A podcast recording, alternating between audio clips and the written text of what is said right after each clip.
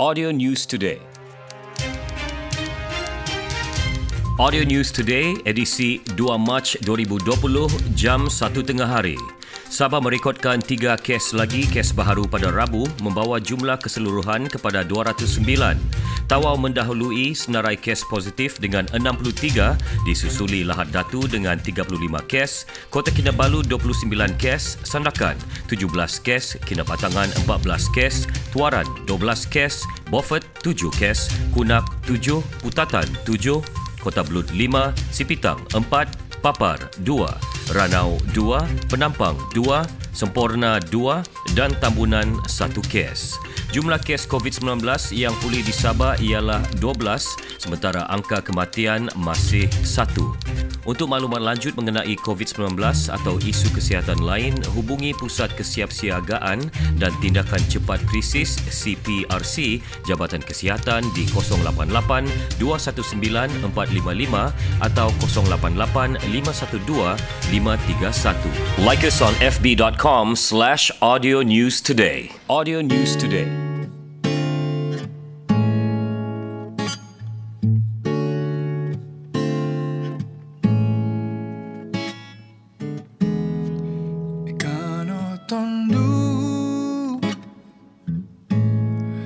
kerahianku Amilo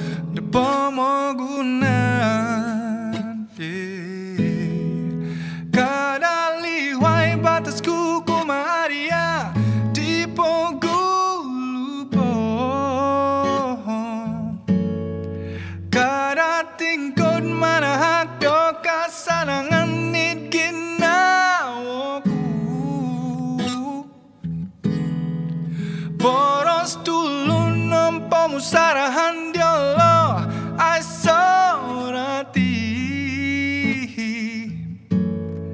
Tuyaton ng arwa papatulid ralan pikinawan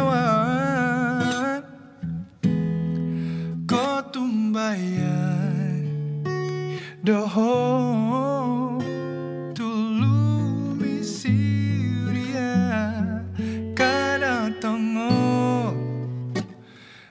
hiti aku pun tamong tui kano ikarati doho mengoruhang monoguang kopo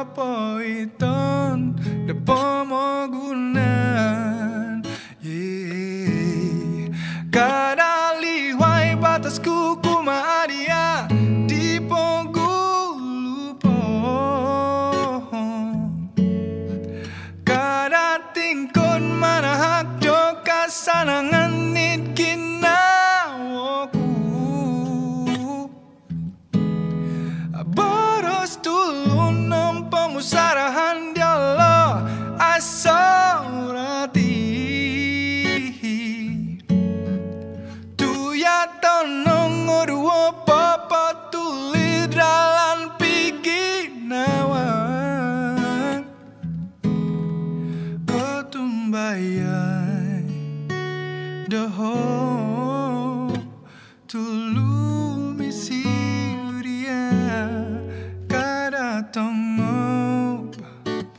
e te ocupam da mão. Cara tão e te